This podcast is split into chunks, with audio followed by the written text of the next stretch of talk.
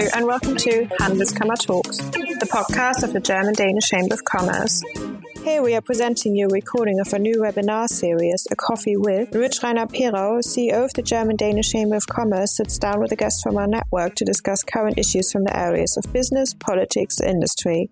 Good morning to our members in Germany and Denmark, and thank you for tuning in this morning. I hope you have a good cup of coffee in front of you wherever you are. I am at our studio in Copenhagen, and I'm joined by Martin Kruse, who is a futurist at the Copenhagen Institute of Future Studies. Martin is an energy expert and the person behind a recent study on the future of hydrogen. Green hydrogen is the stuff climate protection shall be made of in the future. The sector is minuscule, and it is therefore hard to see how important it will get in 20 or 30 years' time. But Martin has had a go at, it, at that and has conducted a Delphi study, a Delphi study. We will start our session today by explaining what that is. Moreover, we have agreed on talking about the potential role of green hydrogen in decarbonization, the international market for green hydrogen in 20 years' time, transport and storage of hydrogen in the future, and the question as to when green hydrogen will become competitive and have a great influence on climate protection. Welcome to our studio, Martin Kruse. Uh, let's start by explaining just briefly what a Delphi study is. Delphi study is a way to ask a lot of questions in a complex field to a group of experts where you try to elicit a consensus on uh, the questions that are being asked. So they can go in and see each other's responses. And so by doing that, they can kind of, they can see the reasoning behind how, why people have answered the way they do. And they can say, okay, I actually agree with him rather than disagree. I actually think that his reasoning is correct or her reasoning is correct. So they kind of build a consensus. And how many experts do you ask in such a study? In the study, we had uh, 56 international experts. So from various countries, various yeah, uh, yeah. parts. From all over the world.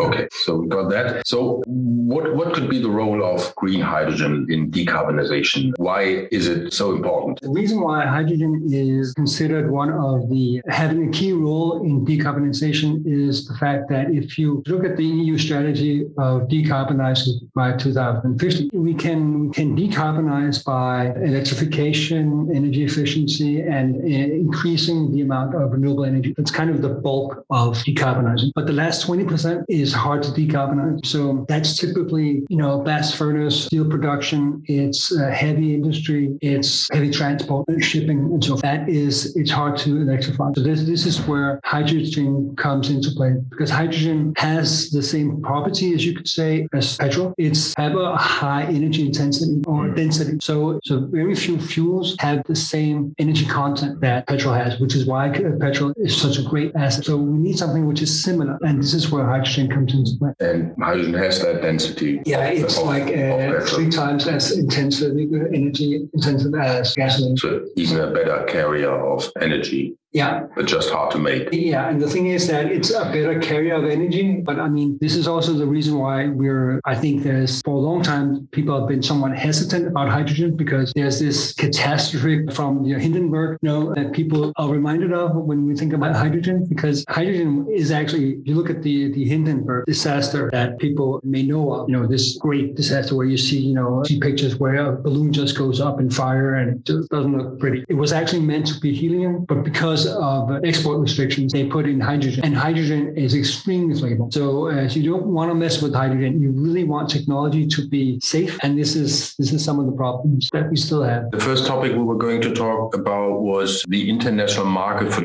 green hydrogen in 20 years' time. What are the experts saying on that? Well, we, we presented them with three different scenarios. One scenario, which was a scenario where we basically frame this as a hype. You know, hydrogen is something which which is presently it's being hyped and it will disappear just as it did back into the 2000s and back in 2002 the European Union was out saying we will have 5 million cars on the road by uh, 2020 now we're at 0.03% of that. Bush was out saying oh we have a lot of, of hydrogen cars and that's not happening. So the first scenario kind of goes this is a hype again. Second scenario goes to yes this will have a huge impact on the 20% so it will have an impact on heavy transport shipping shipping, fertilizer, and so forth. And the third scenario is it will seep into even more areas like duty vehicles. And the majority of experts focused on or thought that it would be the second scenario. So it wouldn't be all encompassing mm. in every cracking corner of the economy, but it would be something that would uh, have a huge impact on decarbonizing the last 20% in those areas where it makes sense from a financial point of view. So the experts are saying this will be a success. Yeah. The um, introduction of green hydrogen and Yeah, I think it's important to mention that there is a um, prerequisite for this, mm-hmm. which is that if we have a carbon tax, yes, then experts believe that hydrogen will be competitive and it's something we will make use of. If there is no carbon tax, it's different. So it really depends on how can we, because hydrogen is still too costly. So we need to somehow create a market, like create market incentives. And there's there's different ways we can do that. We can do that by mandatory having, like we did with biofuels, that we uh, say we need a certain amount of biofuels in the gasoline mix. We can do that with hydrogen as well. But we can also do that simply by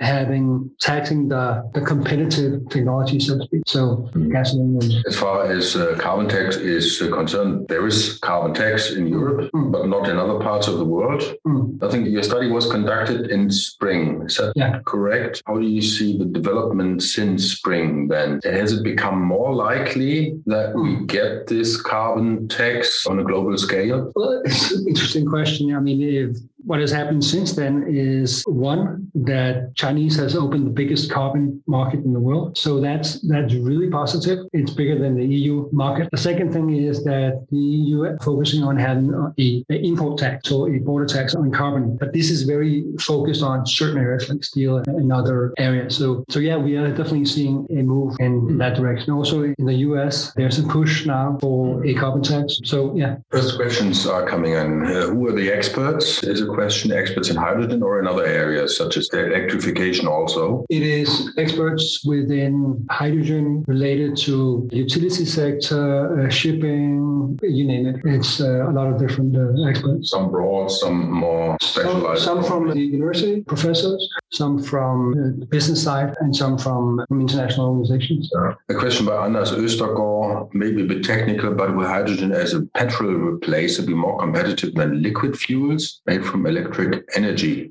This is really, if you look at it from a uh, from a light duty vehicle point of view, no. But hydrogen could be used for you know, heavy duty vehicles, but then it would be made from wind typically. That's basically the idea for green hydrogen, hydrogen. access to yeah. wind energy. You can also use turquoise hydrogen. You can use there's different ways you, you can you can do this. So, but the main thing, the main focus at this point is green hydrogen. So yeah. from wind energy and solar. We talked before we got into the studio. You you uh, explain to me the sheer size of the problem, actually. Could you just tell the listeners? People don't realize that, you know, we talk about hydrogen as this, sometimes it's framed kind of like a silver bullet. But what is very important to realize is that for hydrogen to be, uh, to come into fruition, you need vast amounts of renewable energy supply. So just if, just if you imagine the hydrogen market as it is today, the volumes, if we were to create those volumes using green, green hydrogen, uh, using wind energy solar, we would need to replace the entire electricity production in Europe today with windmills or solar energy. So there is a, that's definitely an issue here. We're, we're talking about having a major transition where we need a lot of wind power. We need a lot of solar energy. So there's a volume issue here, which is uh, massive.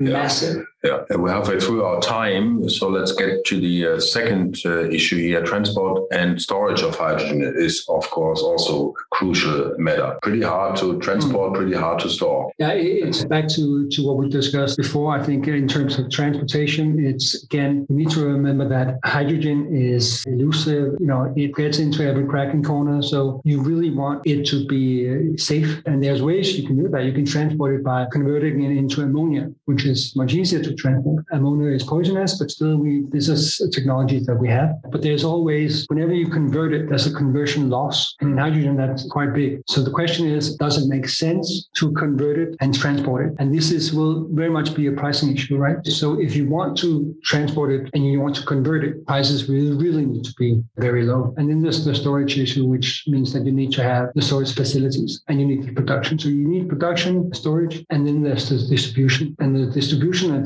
point can go either, you know, uh, today we're primarily trucking, but future we can we can maybe see that we will be shipping hydrogen. But here there is some disagreement uh, among the experts. Uh, most people agree that it will be regional. It will, will not be transatlantic, but it will be within regional settings. And here you can also see uh, piping piping of hydrogen, and, and that would probably begin with piping hydrogen from areas where you had, let's say, you would have a, a lot of wind energy in an area. You would pipe that to to areas where you would have a, an industrial cluster that would need that energy because piping is just a huge capex cost. I saw in the study there was a certain distance I mentioned was 1500 kilometers. And basically, it's that if you, if you want, you don't want transport hydrogen across the world. Uh, you basically just want it to be within uh, what makes economic sense. Mm. So it should not be transatlantic. It should be maybe from, as we discussed, it should be Denmark to Germany or, you know, from France. Macron is focusing now on using uh, nuclear energy for uh, producing uh, hydrogen. So it could be from France to Germany or whatever. The experts were in agreement over that Europe is far ahead yeah. on this. Topic. Yeah, and it's, I think at the moment, we should not forget about the US. We should definitely not forget about China and no India for that matter, because especially China, when they have a mind to it, we saw that with solar energy. They have a capacity to go in and they can really decrease cost by scaling up very fast. Just saw that with solar energy where you know, the US, Germany was very advanced, and China went in with huge investment and they brought down cost and outcompeted many of the European and American producers. So China should not be forgotten in this context. that would be good if they went in. Well, basically, we... it's, yeah, you know, we have a tendency to think that, well, if, if we invest in something, like a small country in Denmark, we're 0.5% of global emissions. So if Denmark were to invest in something, the best thing we can hope for is a major coming in, taking the technology and scaling it because that would have the biggest effect on climate change. If prices are driven down yeah. and we can all invest yeah. in it and, and buy the stuff. Basically, you know, that's what happened with uh, with wind energy, right? It started out, Denmark was a huge factor in pushing for wind energy, but we uh, we cannot necessarily expect that we will be the, the ones who will drive this. It will probably be driven by major industries uh, and major countries. There's a question talking about hydrogen. You might also need more really clean water. Is this disregarded? This is energy intensive as well. No, we have not. Uh, we have actually asked the question if uh, you know, access to water is an issue, and it was considered not to be a major issue. So let's go over to the third topic here. The question as to when green hydrogen will become competitive. What are the experts saying? That question really needs to be broken down to what kind of area we're looking at. So I think the first thing the experts focus on is the use of hydrogen in, in chemistry and chemical uh, and uh, fertilizer. So this would be one of the first areas where we would see hydrogen really uh, come into play. Another area we would see would be uh, the maritime industry. We're already seeing that they're very much focused, like Maersk is, is focused on, on decarbonizing and have considered different ways to do that. So another area would be maritime industry simply because it's very hard for the maritime industry to decarbonize in other ways. They wouldn't be able to electrify, so they can either use biofuels or for hydrogen. And a uh, another area we would see is heavy duty transport, mm-hmm. so uh, lorries and uh, trucks. So this would be the first that we would see probably in the next 10 years. Then later we would see potentially steel and, and other areas like uh, aviation coming in maybe in 2040. And when asked about something like heating, you can you can also use hydrogen for, for pure heating. And there were some degree of some disagreement, but the majority felt that it that hydrogen is, is a high value product. So you simply don't want to burn it. You want to use it for something. I mean, it's saying you can heat in, in different ways that would make more sense from a decarbonization point of view. So uh, as a high value product, you would not burn uh, not burn hydrogen. But the thing is that you can mix hydrogen. So instead of having pure hydrogen, you can mix it into the, the stream, and that would kind of be a market creating mechanism mm-hmm. by simply saying, well, you will need a certain amount of hydrogen in the gas stream. So it's not a either or, could use it. But from a pure heating perspective, it's it's too expensive. We looked at have the experts looked at cars? Is the hydrogen powered car dead? Yeah, it is. Well, you know, you never know. There are a lot of people that are saying that that hydrogen cars have some advantages, and will prices come down, it will be uh, it will actually be better than than EVs for a number of reasons. Uh, however, we need to also consider that EVs, you know, in the next couple of years, there will be a, a massive increase in the amount of people that will buy EVs. So mm. production costs will go down. Hydrogen will need to compete with that. Mm. So from my perspective and for the, the majority of the experts, uh, their opinion is that, you know, that race is probably gone instead. But there could be some, some areas where for local reasons it's, it's different. Like in Pakistan today, they're, they're driving around in gas vehicles. Right? I think German car producers uh, would agree with that. Yeah. There's one question from Henrik Adler Nielsen. Why are we only talking methanol and ammonia regarding the shipping industry and pure hydrogen for industrial purpose? Isn't it beneficial to make methanol or ammonia for industrial purposes? Yeah, well, it is. Can you so touch I, upon that? And we're not talking about only that, but I think that's the reason why we are, because the reason why we are talking, focusing so much on it for the shipping purposes mm. is because shipping is, don't really have have anywhere to to go more or less for a substitute fuel. So I think this is why it's been talked about a lot. So it's not that that is forgotten at all. Everybody's worried about uh, energy prices. The price of gas and of electricity has been both been going up. What what do you see when you look into your crystal ball in the short, medium, long term future for energy prices? I think if first, if you if you look at any commodity and when you see a um, when you say the inventories are low, then you typically have higher prices. So, so what is happening now. Yeah, inventories you, are low. You, have had a, a tough winter, and so inventories were low. But what has exacerbated that is the fact that you have had demand from China, which has increased substantially on LNG. So together with you know, low inventories and a high demand, you get a, a classical price increase. So, uh, so I think it's it's nothing. It's it's not that unusual. It's unusual, but it's it's something that we we see sometimes. I think what is maybe more of interest is that those are the primary factors. The secondary factors, which also play a role, is the fact that we in Europe.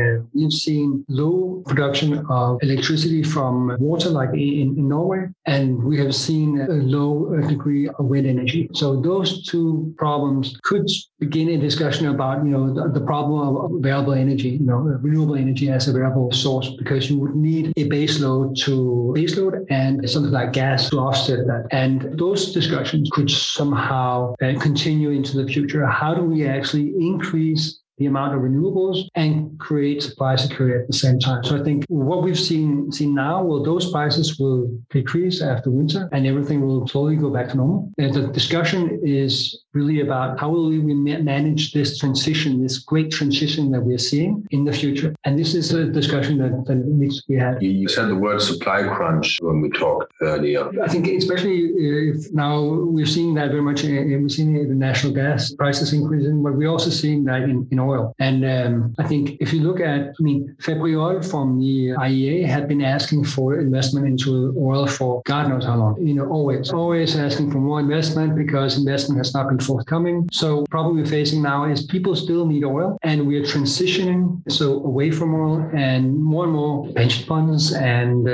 investors are moving away from oil. So investments are not as forthcoming as they were once. And even back then, people were screaming for investment. So the lack of investment that we're seeing and, uh, you know, a continuous demand that might create a situation, and probably will create situations where we will see volatility before we see lower for longer, as we've been discussing for a while, you will see some volatility in the market before we get there. We have another question that uh, came in, and we're going back to hydrogen. There are private, from Steen Magnusson, there are private companies with a billion dollar value who today produce and sell hydrogen products. Aren't you a bit too negative regarding the commercial value of hydrogen here and now? Well, it, I mean, yeah, they're making business, and but they need to convert that into green hydrogen, right? Mm. So it's not the production of hydrogen per se, it is how do we convert that production of hydrogen that we have today to green hydrogen and do that in a way that makes sense for the economy. And uh, again, makes sense in terms of where should we invest to get the biggest bang for the buck in terms of reducing carbon. And that is, of course, uh, very important. Getting the biggest bang for the buck means yeah, maintaining living standards while reducing the carbon footprint. Yeah. Thank you very much, Martin, for joining us today and uh, shedding some light on green hydrogen and the development over the next uh, 20 years. Well, thank you to you all for tuning in. I wish you all a wonderful Friday and a good weekend. Thank you for listening to our podcast. Hope you enjoyed today's episode. Don't forget to subscribe and head to our website at handelskammer.dk for more insider information on German Danish business relations.